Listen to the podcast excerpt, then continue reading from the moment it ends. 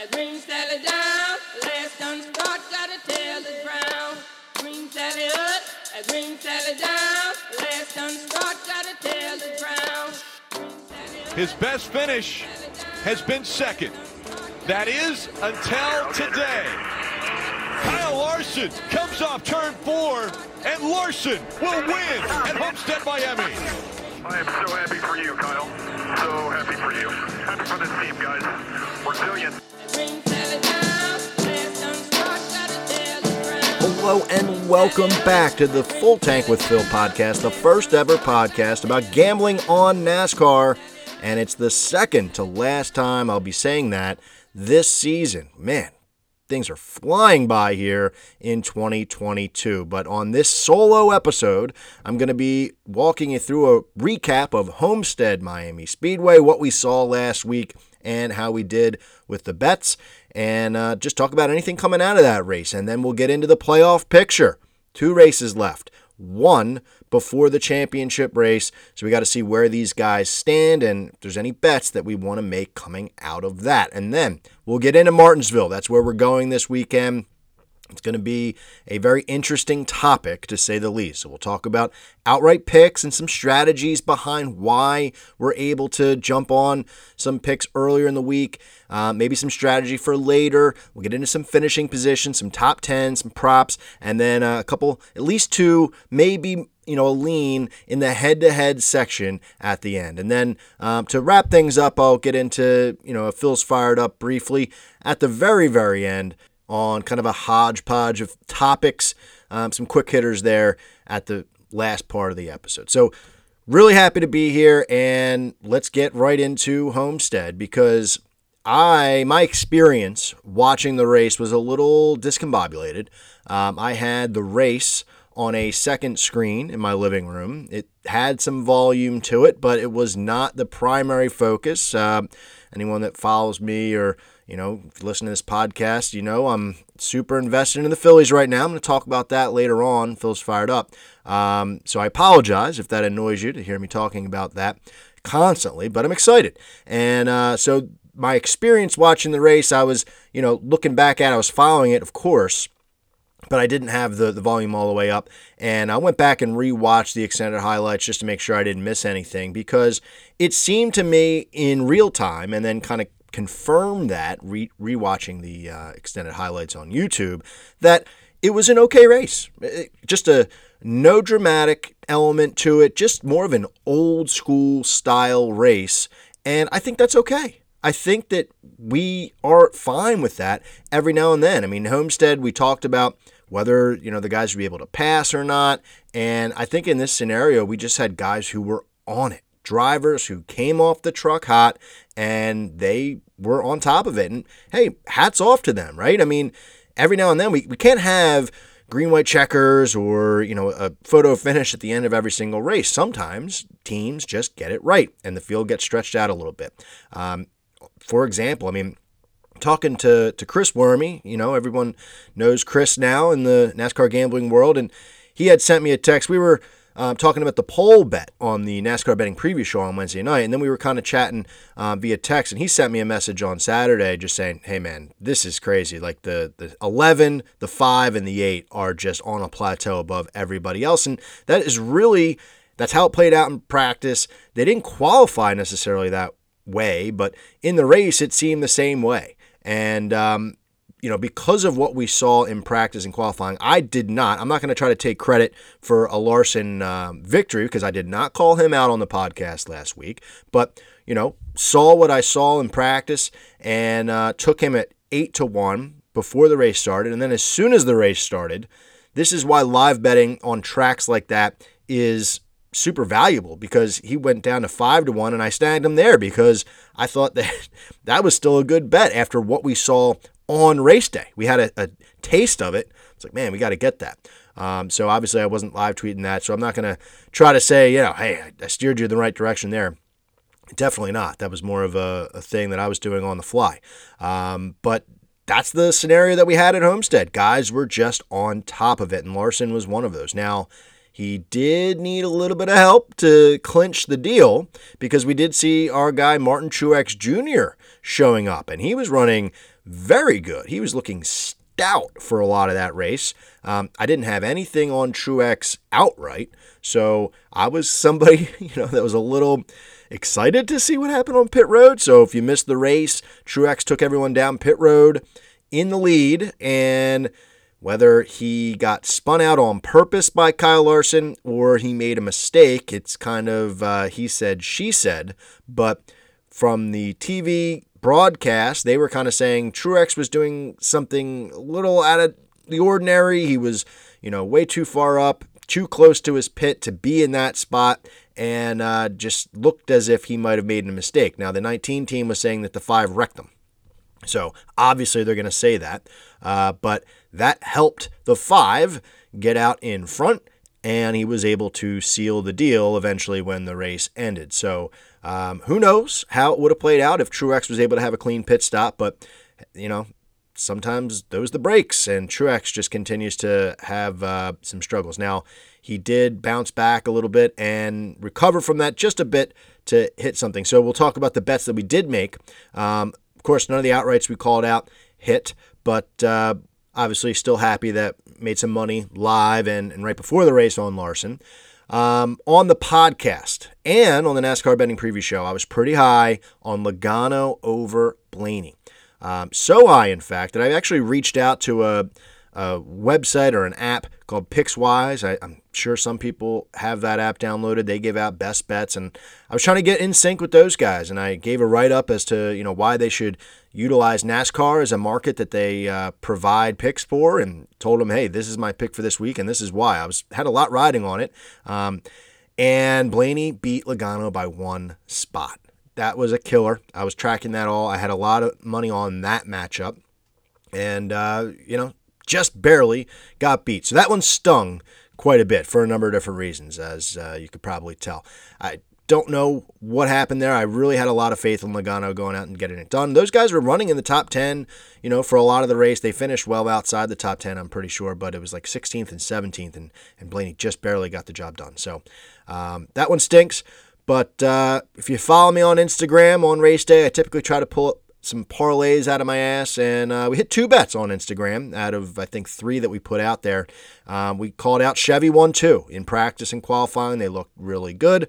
Um, sometimes I throw money down on a couple different manufacturers, you know, Chevy and a Toyota type of deal. This time I went all in on Chevy being one two, and that one really paid off. So we're happy about that. And then threw a little uh, a you know double play parlay. Brad Keselowski and Truex um, both beat their uh, opponents, I think I had Brad over Harvick and Truex over Kyle Busch or, or Denny Hamlin, one of his teammates, um, and that parlay hit as well. So if you follow me on Instagram, we hit some race day bets there. So overall, not a bad day. Uh, even though the podcast didn't hit the Logano, uh, you know, we lost our our full tank face off to Chris. So hats off to Chris, of course.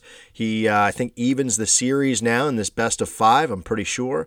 So uh, yeah, we'll we'll have to kick it off early next season to see where we stand. But um, he he crushed me on the full tank face off this week. It wasn't much of a, a battle whatsoever. Um, and like I said, the head to head matchup that one hurt. Not calling out the outright. Eh, you know, sometimes we hit that, sometimes we don't. But the other bets usually make up for it. So um, the Instagram bets, the, the race day bets did come through for us.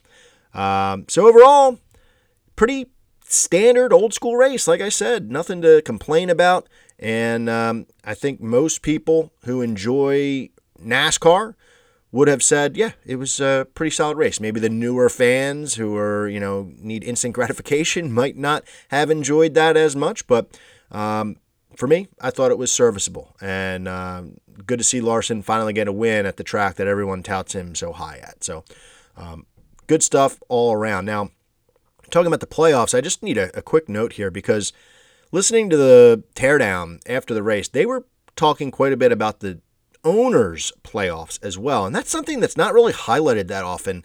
And this is something that I'd like to hear more about on the broadcasts. Um, this situation is, I guess, the drivers are obviously the thing that everyone cares about is the drivers' championship. That's what we're going to talk about in a second here with the playoff picture. But there's also the owners' championship, and what that did on Sunday was lock Kyle Larson into the final four for the owners' championship, and I think that's pretty interesting that we don't hear more about that. Jeff Gluck was saying that's where the money's made, and I guess maybe I'm just uh, ignorant to it. I haven't really paid much attention to it over the years, but we could see a situation where we've got some drivers that are in the owners' championship that are not in the drivers' championship, depending on how things shake out at Martinsville. So, something else to shoot for. And I hope they covered that a little bit more in Phoenix when we get there because I would like to follow something else, you know, in addition to the title. So, playoff picture. Logano's locked in, obviously. And then we've got drivers who are ahead of the cut line. I'm not going to call anybody safe. Uh, we've got Ross Chastain, who's plus 19. Then we've got Chase Elliott plus 11 and William Byron only plus 5. Those are the four who are currently in. And then it's Hamlin minus 5, Blaney minus 18, and then Briscoe and Bell are in, you know, Hail Mary territory. They're they're well beyond the cut line. They're going to need to win and get in. So um, I think that nobody is really safe above the cut line other than Logano. Uh, if Chastain were to get into some trouble early, you know, that would put him in a serious situation because we've seen things go wrong early in these playoff races, whether it's this year or years past, that completely shakes up the picture. So uh, if you are a fan or have money on someone below the cut line, I would not uh, just be throwing up that ticket yet. I think there is a possibility that something goes wrong, and, and somebody below the cut line could very well make the championship four. So, with that, I want to just throw a little teaser out there because this is Martinsville. And we had a situation that hit a couple years ago in 2020. So we're going to do something similar. So I've got a, a bet that I'm going to talk about around the championship odds later on in the outright picks. I'm going to call someone out and we're going to talk about the championship pick as well. So stay tuned. A little teaser there for later on. Just a couple more minutes away. So let's move to Martinsville and just talk about this track in general because this is a unique racetrack. If you follow iFantasy Race, um, Ryan, our guy there, he he's what pretty much the whole industry uses when it comes to comp tracks, and he calls this track out as a, a very unique track. Can't really compare it to much. So what you do have is the earlier trip in the season. They were here earlier this year and this is a race that I think a lot of people remember as a really tough one to watch, um, a really disappointing race.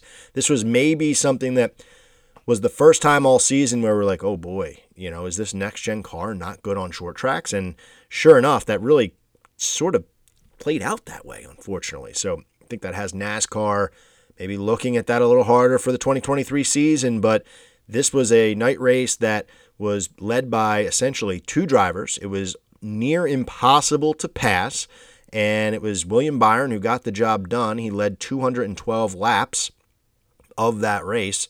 Just really wild. And um, we're going to talk about the other guy later who led the other half of that race, essentially. But this, looking back at it, makes this fall race, this playoff race, kind of tough to handicap here because do you look at the past history at Martinsville? How much do you put stock in that versus what we saw in the spring? It really is a pickle because if you go all in on one way and things don't look like that in the start of the race, then you're, kind of really behind the eight ball there. So, uh, but since we want to talk about a little bit of history here, let's get into some track stats just to lay the foundation here for you. There's been 147 races at Martinsville, just a historical track. Um, very cool. I cannot wait. I want to get there at some point in time in my life. Uh, but this will be the 148th race there. The winner has started on the pole 21 times, but it hasn't happened since Jimmie Johnson did it back to back in 2012 and 13. The winner has started in the top five 53% of the time and start in the top 10 75% of the time. So, you know, qualifying matters, practice matters, as we're going to talk about. The last time someone started outside the top 20 and won the race was Dale Jr. in 2014. So, pretty standard stuff we've seen here recently, the last 10 races or so. As far as manufacturers' trends, Chevy has won three of the last four races at this track. And if you're looking back 10 races, you'll see a pretty decent mix. Ford kind of dominated earlier in that set of races, and then uh, Chevy has kind of taken over with Toyota mixed in between. So um, seems like Chevy kind of holds the the flame right now, but you know you could see a, a spark from Toyota, or maybe you know if Ford wants to try to take that back, they could do that and, and would have to start up this weekend because they haven't been as great as of late. So those are the track stats at Martinsville, and um, I think before we talk about the picks that we're going to make here, I'm going to call out three drivers and I'm going to try to make a case for all three here earlier in the week. But before I do that, I just want to preface that by saying practice and qualifying mean a ton to me because what we saw in the spring was so frustrating to watch if you didn't have one of those two guys. It was Elliott and Byron basically. And you're going to want to look at practice and qualifying. I would say, unless you see a driver that you think the odds are just totally crazy, I think it's really good waiting on and seeing how they come off the truck because what we did see was, uh, you know, I pulled up the practice stats from the spring race, and for the most part, we're going to call out a couple guys who did not practice and qualify well, but uh, for the most part, the guys who practiced well, you know, really ran in that top 10 for the majority of the race. So, you know, it might behoove you to wait a little bit. And even if you do take a hit on the odds, I don't think you'll, for a lot of these drivers that are in the field, see a huge hit. You know, if they do qualify in the top five, top 10, um, I, I think you might still be able to get decent value on a, a lot of these guys. So that's what I'm saying is I'm going to take these guys that I'm calling out right now, but uh, maybe if you want to wait, I, I, still think you could get these guys at decent value, except for one. So we'll talk about that one driver in just a second. So let's start it off with some picks here. I'm doing a lot of rambling, and uh, you guys are probably just saying, like, dude, get to it. So I will. And we'll start with my first pick. All three of them are in the playoffs. This first guy is Ross Chastain. He's going off at 12 to 1, plus 1200 to win this race. And that to me is a value that I'm interested in taking right now. He has very limited experience at Martinsville here in a good car. He's got one top 15 in seven starts. But when did that top 15 come? Well, it came in the spring race and it was actually a fifth place finish. So uh, that's what we're saying history versus current form, or at least 2022 season. But to me, the thing that stands out about Ross Chastain is the way that he got that top five. That's what has my attention because in a race where track position meant everything, it was impossible to pass up and down the field. It was really hard to pass at that racetrack. He drove from 27th to 5th. It was like a hot knife through butter. He was horrible off the truck. He didn't even practice well, right? So if you were looking at Ross, I'm sure, you know, I don't have the history on what the odds were on the morning line odds when they opened to when they were uh, after practice qualifying, but I would imagine that his price got adjusted heavily because he did not practice well. Practiced 20th. Um, then 27th is where he qualified and just completely shocked everyone. You know, just went right up through the field mid race, he was 18th. And then by the end of the race, he got up there to fifth. And he was beating and banging the whole time. If you watch the extended highlights of this race um, on YouTube right now, you'll see Ross was just in it. He was in the mix. So the pass differential here, 22. That was by far the best pass differential out of everyone on the racetrack at a very tough track to pass on. So there's something to be said about that. He had 17 fastest laps. That was seventh out of everyone on the track. So the reason I like Ross right now at 12 to 1 is because I'd have to imagine they are taking whatever they learned on race day and they are applying that to the car to start off. So I would hope that they're able to take what they learned and put it to practice and be fast early. I'd like to see them fast off the truck in practice. I'd like to see them qualify well because then that 12 to 1 number will definitely get shorter and we will feel like we really accomplished something here taking him at 12 to 1 earlier in the week. So um, I think that this is a decent bet here, plus 1200, because this team is in a position. They've been great lately right? These playoffs, we talked about him to start this round of playoffs. He's just been kind of biding his time, and now he's been really performing well. Um, so this is a, a race that they could, I mean, they're, they're comfortable enough, but like I said, nobody is safe. But plus 19 points, they're going to go out there, they're going to do their thing. And especially if they can get off the truck fast, this race car will have a really good chance to, to do well. Plus, he's a Chevy. Chevys did great earlier in this year um, when they're at Martinsville. So I like the one car here for everything that we said about the previous race earlier in the season and his playoff situation. So lock me down for 12 to 1 for Ross Chastain. And I will say, actually, before we, we wrap it up on Chastain here, I will say that even if he doesn't qualify well, right? If he has a situation like before where he goes out and he doesn't look good in the sessions before Sunday, I think if his value goes longer, that's an opportunity for you as the gambler. So don't be scared off by a bad session because he proved that he could come through the field. And if it's a normal Martinsville race where you can do some passing, like even better, look out, right? So don't be scared off, even if he is not as fast as we think on Saturday. If that number goes down um, to you know 1500 or something better for you as the gambler, I would take that again. So don't be scared off. I think you should have your eyes on Ross Chastain this weekend. The next guy that I'm going to talk about, I think you want to take him now, and it's Chase Elliott. He is currently the favorite. He's plus 650, and I don't think this number is that bad. I would actually say that this is kind of a gift.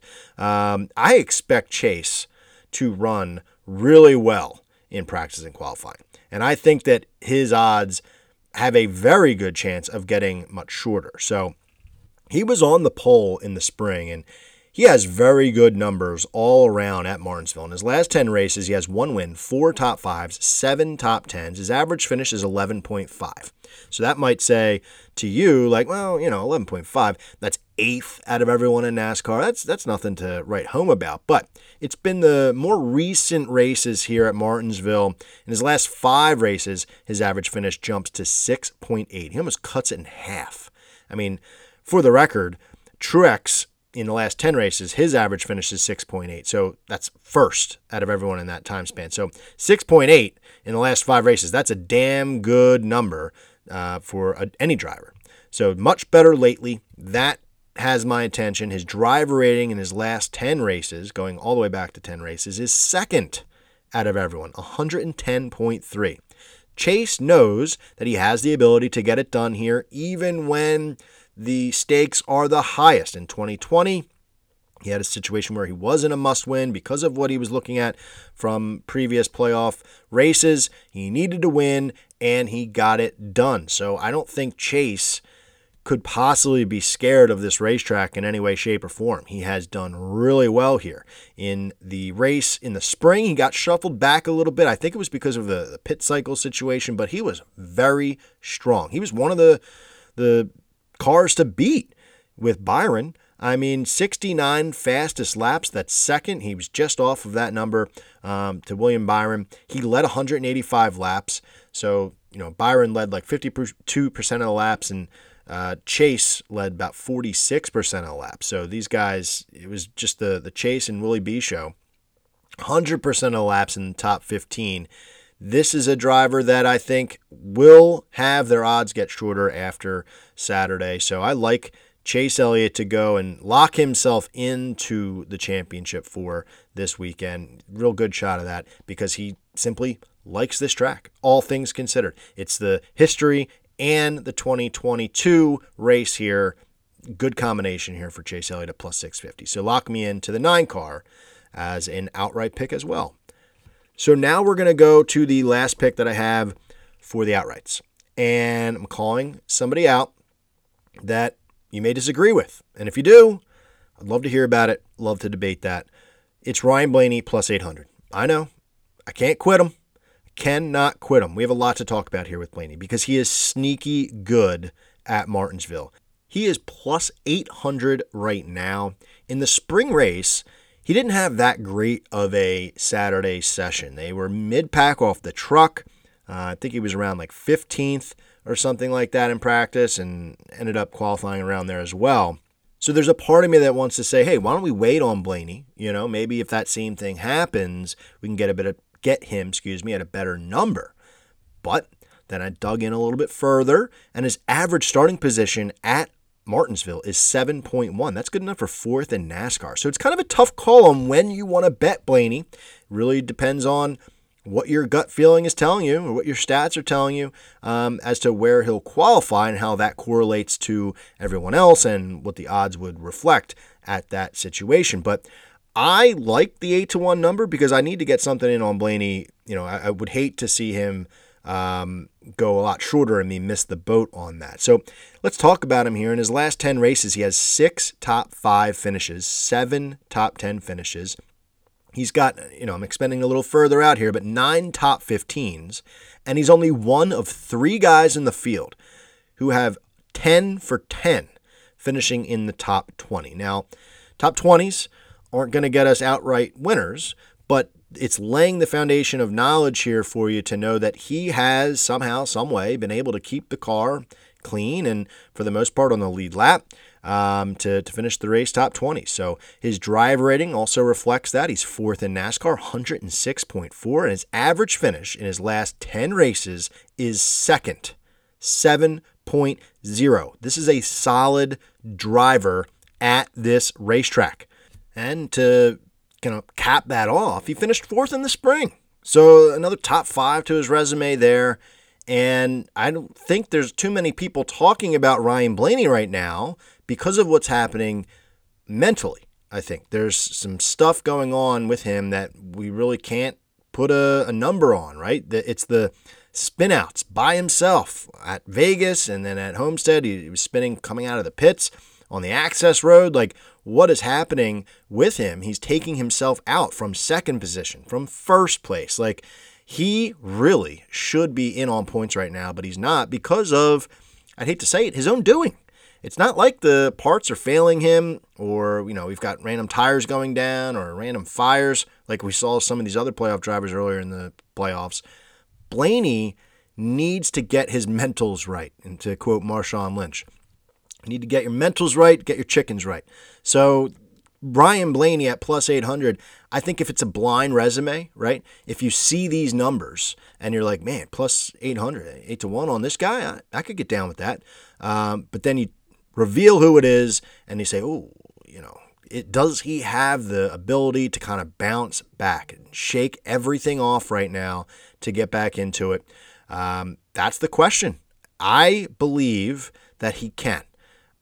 Does he have that dog in him? right? Does he have that ability? I would like to say yes.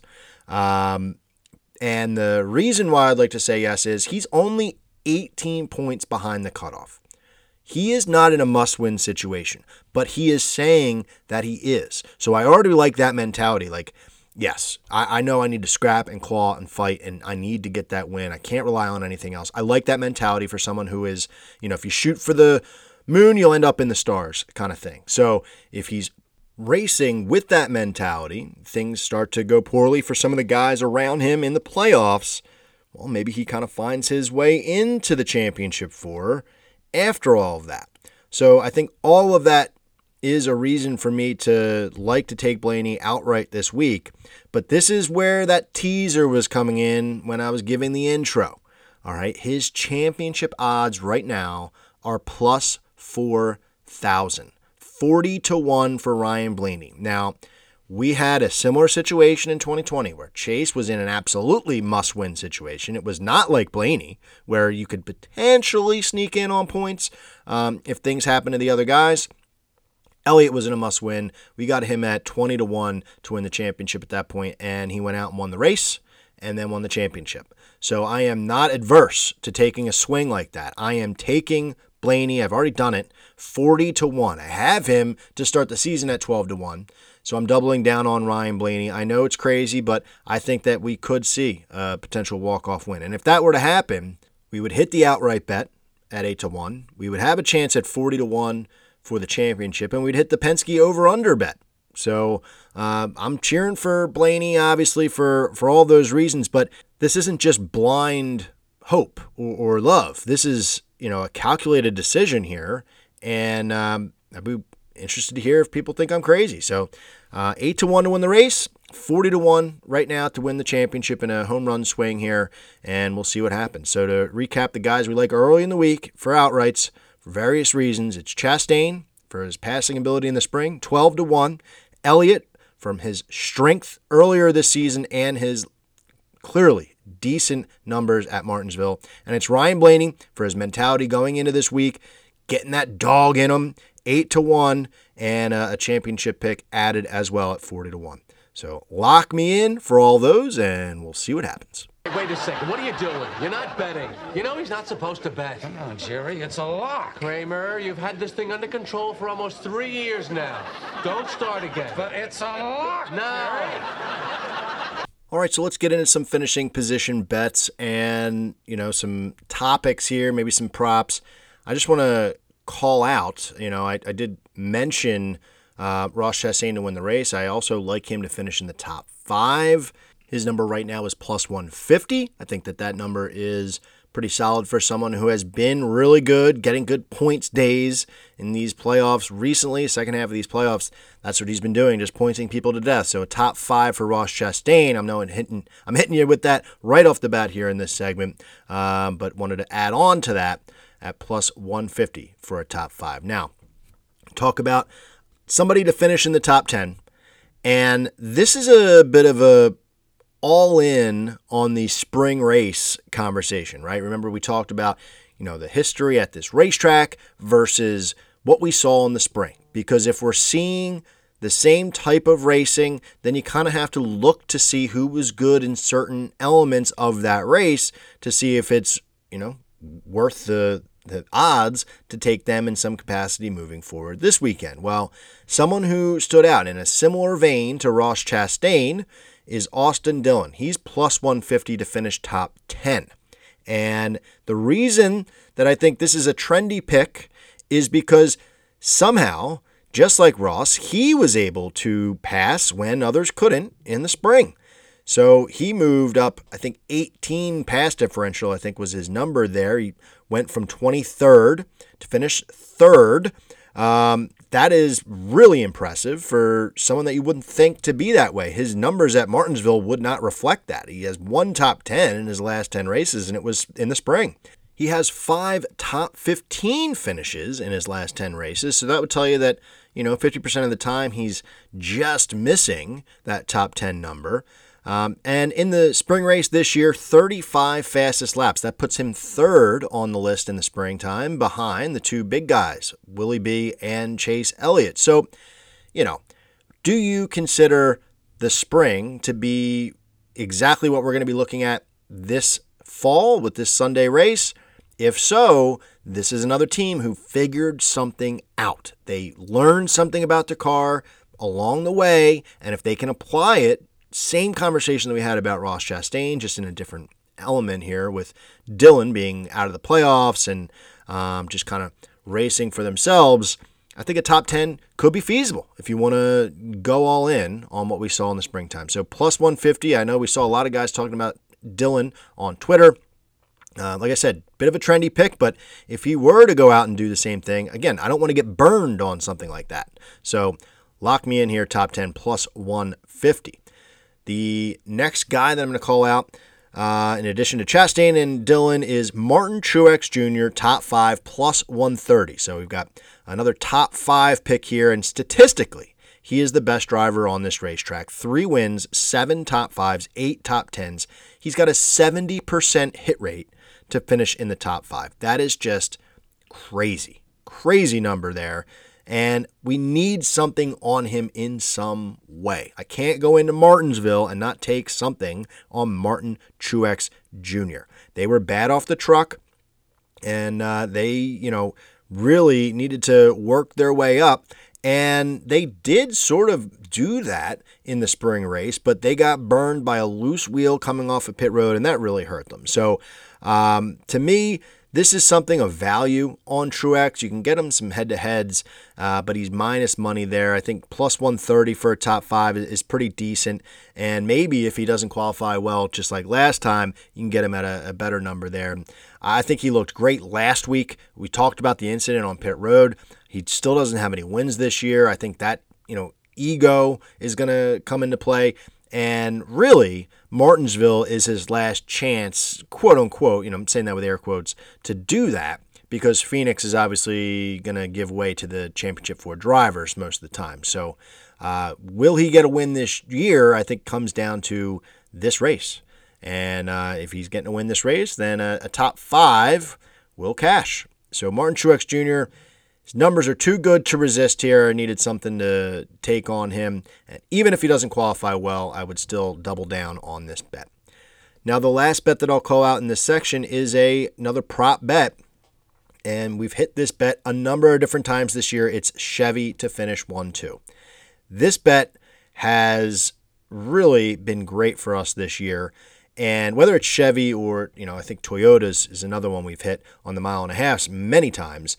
Um, the, the one two bet for a manufacturer has just been very profitable. So I don't want to stop it here, especially at a track where I see, you know, the, the board looks good to me. And I think that this value, I'm scared. It's plus 400 right now. I'm scared that this value will go down. Last week it was in a similar situation. Started or opened up around plus 350, I think, and ended up going off on race day at plus 260. So 400, 4 to 1.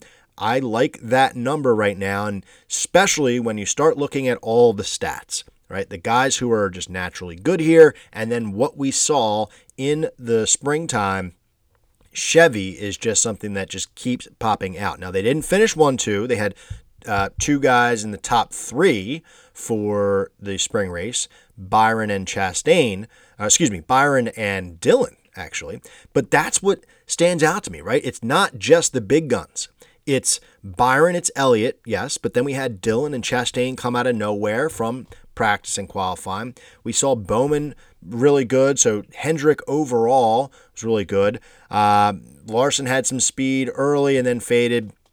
It was just that you know Chevy camp in general looked really strong, so I don't want to ignore them and uh, miss out on this bet plus 400. So six of the top 11 drivers in the spring race uh, were Chevy in practice.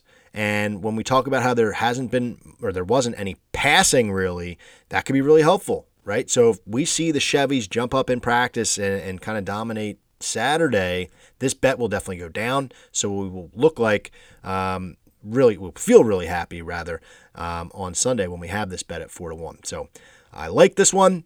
I think it's going to hit another time, and um, championship race in Phoenix. It's really tough to kind of throw a bet like this out there. So because I really like this bet and it's been profitable, I want to get in on it one last time here at Martinsville. So Chevy's plus 400. Um, that's going to round out the finishing position segment of the pod. Nothing is over until we decide it is. Was it over when the Germans bombed Pearl Harbor? Hell no! Germans? Forget it, he's rolling. All right, so now we're going to get into some head to head matchups here, and I've got two matchups that I really like, and then I'll talk about a couple ones that I'm watching or, or leaning on, um, and we're going to wait for the weekend to actually make an official pick to see what we have um, on Saturday's session. But let's get into it here, and I'm going to start with the favorite matchup of the week for me, and this is Noah Gragson versus Ty Gibbs. Who would have thought that right now, second to last race of the season. You know, looking back at the Daytona 500 or the preview uh, episode that we put out there, who would have thought that we'd have a matchup of these two guys and it would be my favorite one of the weekend? A very strange situation here, but um, this is a, you know, looking at this and try to handicap this matchup, it's a combination of the Xfinity stats at Martinsville for me, and then the cup starts that they've had so far this year. And I'm rolling with Noah Gragson uh, for a few different reasons. So we'll start with his Xfinity career at Martinsville. His he's got four starts. and really, really good finishes. His worst finish was the last time they were here in the Xfinity Series. He finished 20th, but before that, he finished first, second, and third. Average finish at Martinsville in the Xfinity Series 6.5. That's damn good. Um, that's much better than the if you compare that to the cup, I know it's apples and oranges, but Truex has the best average finish um, at 6.8 in the data set that we were looking at. 6.5, really, really damn good. Now, 20th in the spring, that's a bit of a hurt piece, but you know, three top fives in four races, that's pretty damn impressive. And at Martinsville against Ty Gibbs, when they were on the track at the same time, he's got a two to one advantage. Um, so that is something that you know I hold in, in high regard. Ty's average finish is 13.0 at Martinsville in his Xfinity career in three races. So I'd say Noah Gragson likes this racetrack and he's been better than Ty Gibbs at Martinsville. Now, if you look at the Cup Series, Gragson, now in the 48 car, has shown flashes of success. He finished 11th at Vegas two weeks back. He's been uh, up against Ty Gibbs in four races now. It's a 2 2 record, whereas Gibbs has had a lot more time in the Cup Series to kind of work out the kinks, but he's been really struggling lately. Last top 20 that he had was in Texas uh, multiple weeks back, and that was his only top 20 in the last seven races. So these guys are kind of two ships in the night in the Cup Series right now because Gragson, obviously, his experience in the Cup Series this season was either on super speedways in the 62 or driving um, the 16 car as part of the, the fill in stuff with Kaulig. Now he's in the 48, a really good car, a car in with Bowman that was really good at Martinsville earlier this season. And Gragson's been, you know, on a, a better path forward. So uh, I like Gragson at Martinsville in the Xfinity Series. Uh, I'm sure maybe these these guys would be matched up in the Xfinity Series as well. I would take him in that matchup as well. Uh, but they're even odds right now, minus 110. So I am rolling with Noah Gragson here over Ty Gibbs in the Cup Series, the 48 over the 45 or whatever the hell car that Gibbs is driving this weekend. I know they've been switching it around. So minus 110, lock me in. It just seems to make sense when we're talking about track history and what we're seeing in current form in the Cup Series with these guys learning on the fly. I like what I'm seeing there with Noah. So, the second head to head matchup that I want to talk about is a big one because it has a ton to do with what we're going to see in the championship four. This is Denny Hamlin. He's minus 120 versus William Byron. Denny is one of the best drivers that we have in the field at Martinsville. Five career wins, clearly a force. But I'm not going with Denny in this matchup because if you look at the value, plus 100 for William Byron, that's what stands out to me because he's the past winner of this race and he absolutely dominated. And you needed the track position, he had it. He started fifth, had a decent practice run. I think he practiced seventh. Great weekend all around. Byron led 52% of the laps, as we talked about earlier. He had 72 fastest laps. That was first in the field. Almost a perfect driver rating, 144 um, plus driver rating. And even after all that, he survives a green white checker finish. Todd Gilliland spun at the end of that race, causing a green white checkered. We had Dillon coming, we had Logano coming late, and he was still able to hold everyone off on that restart as well. So it wasn't like he just ran away. I mean, he did run away most of that race, but even after they forced him to go out and win that race, he still was able to hold down the fort and get it done. Um, looking at his career, he has a driver rating that is ninth in NASCAR in the last 10 races, and his average finish is 10th, 15.1. So, decent enough resume here to try to throw something on, and it's that plus 100 value that stands out. Now, he's going up against Hamlin, who we documented historically has been really good. He's got a huge name here, but stats more recently hasn't been that great. He's only a few notches up than Byron if we're looking at the driver rating average finish stat. Um, driver rating, he's seventh in the last 10, and his average finish is ninth out of everyone, 12.0. So that's not that much better than Byron overall. His success has come a lot further back. So it's not like he's crazy good where he deserves all of this uh, attention and um, the odds here. He's five points to the bad, so he's he, you know these two are essentially what the broadcast will be focusing on because this is the cut line. Byron plus five, Hamlin minus five. This is what really is going to matter. Now, the thing that stands out again, in addition to the odds for Byron, is that Hamlin was atrocious in the spring. Absolutely atrocious. And it's not even like they were able to kind of figuring out and, and, bad qualifying, and they were worse in the race. Toyota was bad overall. Kyle Busch was their only bright spot. And do you think he's sharing notes right now? You think he really gives a shit that Hamlin is um, fighting for a spot and, and Christopher Bell? I don't think so. Uh, Toyota was was just not good overall, and, and Denny Hamlin was the highlight of that in a negative way. So Will they be able to turn around? This team is hoping that this track races much differently than it did in the spring because if the historical way comes back and you know the track history means something, then yeah, Hamlin deserves probably to be minus 20. But um, it's tough to really say that's definitely going to happen. So I'm happy taking the plus money here with Byron to beat one other guy, Denny Hamlin and uh, letting them figure it out on the track. So Byron plus 100 is what I'm taking in that head-to-head matchup, and we'll see how it plays out. You know, it'd be very interesting. Like I said, this matchup will be. it's a fun matchup to bet on because you know that the broadcast will be focusing on it all race. So you won't have to be hunting down the ticker to see how your bet is doing. Now, speaking of that, we'll, we'll segue. It's a perfect segue into the next lean that I have, and it's Chris Buescher taking on Bubba Wallace. And I'm leaning Chris Buescher.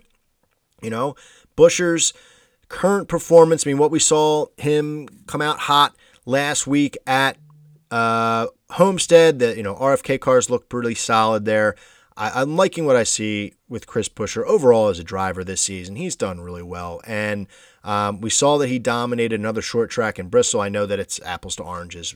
Martinsville is very unique. I get that. But Bristol was another track that you couldn't pass on. And, you know, he went out and stole the show, won the race. So uh, Buescher over Bubba, and I'm anxious to see how Bubba comes back out and races after the suspension. So I want to see how both these guys practice and qualify before I lay that bet. But that's a, another lean that I have right now.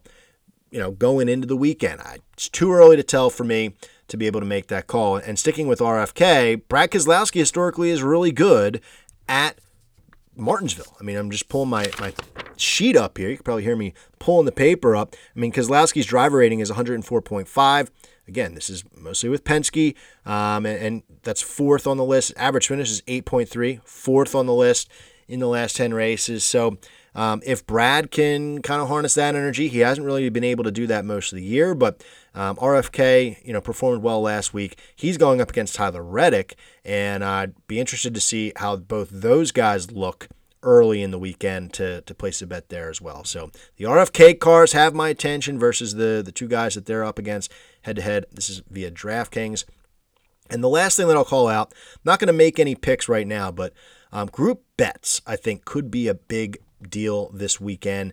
Um, you know, for example, I'll, I'll just throw out Group C is Kyle Larson, Kevin Harvick, Kyle Busch, and Tyler Reddick. Four guys that I didn't touch on at all tonight. And uh, that, looking at that group after qualifying, that's where you might be able to kind of see some value there. You know, so if you don't like a, a minus 120 or a minus 110, well, the group bets are getting you plus money to beat three guys instead of one. I think group bets on a track that potentially is tough to pass at. If you find your guy that makes sense to you from the data that you're getting from those sessions, um, that could be a, a decent way to make money. So we'll be on the lookout for that this weekend.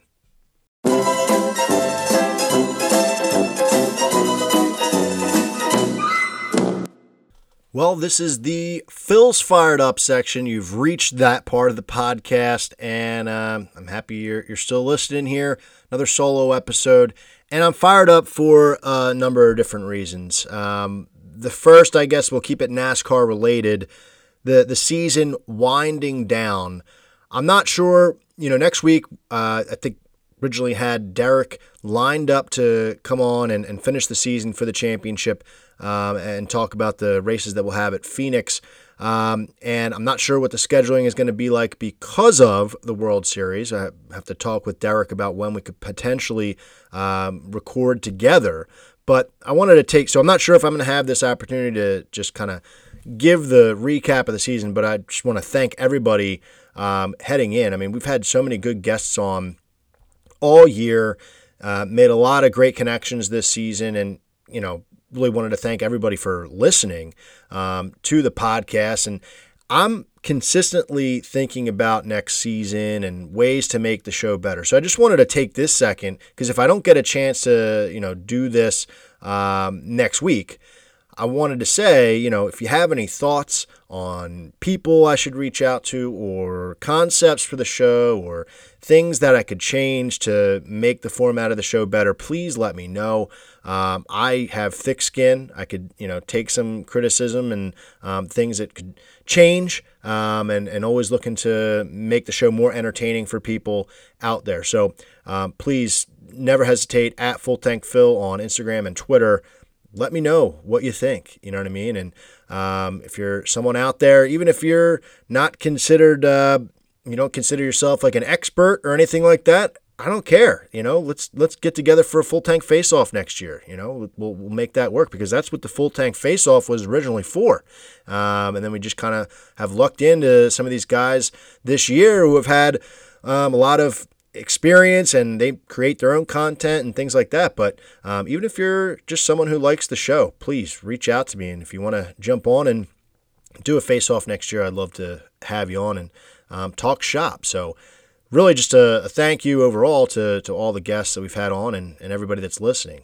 Um, now, I, I, talk about next week's episode because of the World Series. Um, and that's really where my rant, or not even a rant, just a just a dream scenario goes this week with Phil's fired up. But um, obviously, I'm, I'm, a huge Phillies fan. Um, just you know, huge sports fan in general.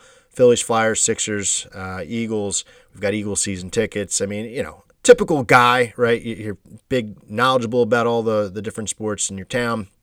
And the Phillies, you know, they mean a lot to me. To me, there's nothing better than like a summer night with the Phillies on TV, out back, drinking a beer, you know, barbecue going. Like to me, that's that's a vibe, and, and that's something that I enjoy. And uh, I wanted to to rant for a second about what it means, like to see the the city of Philadelphia just totally change over the course of these last three weeks. Like there's a difference and I was talking about this with my my friends. Like obviously Philadelphia fans, you know, I saw some people, friends of the show, uh, actually talking shit on Philly on Twitter, um, and that's fine. You know, Philly gets a, a reputation, probably sometimes rightfully deserved, but um, there's a difference between like when the the Eagles are good. Like the Eagles are good right now. You know, I went to the NFC Championship game when they won.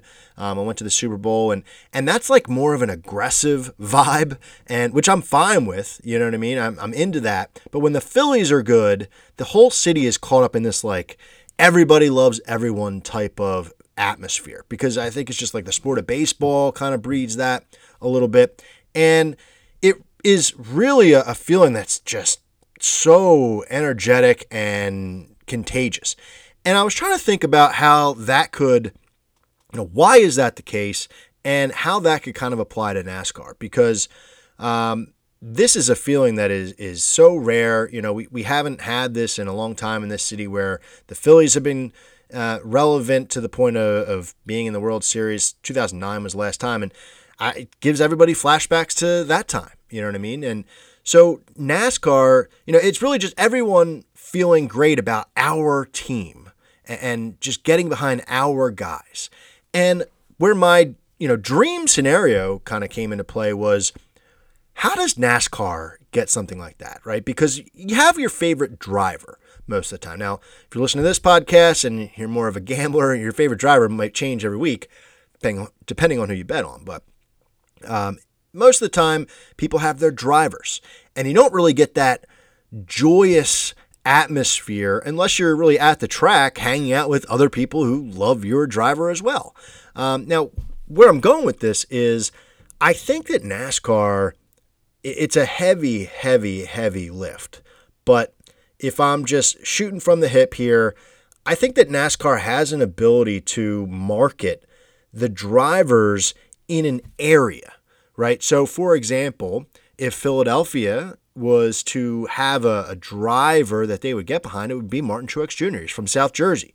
And I think that they have that because sports in general, you grow up and you're rooting for the teams in your area, the teams that you root for, whether it's like as, as low level as like high school football, you know, that's your team. That's the team you cheer for. That's your hometown boys or professional level. Like that's why you grow up. You're you're bred that way most of the time. That's why Eagles fans hate Cowboys fans because it, you know, if you're a Cowboys fan in Texas, great, but there's so many, you know, Cowboys fans in Philly that just cheered for them because they were good. That's where the Cowboys Eagles, you know, hate comes into play. It's because well, you know, you grew up in Philly. You should be a Philly fan.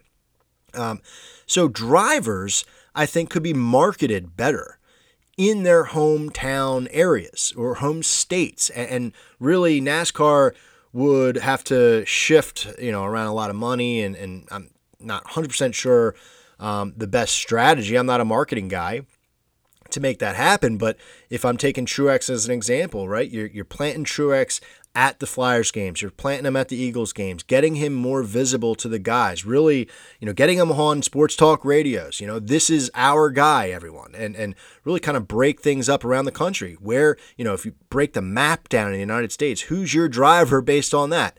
Um, that to me is a way to get more people involved, and if you were successfully able to do that right? So then you've got Joey Logano. You've got the New England fans cheering for Joey Logano in these uh, this Phoenix race coming up.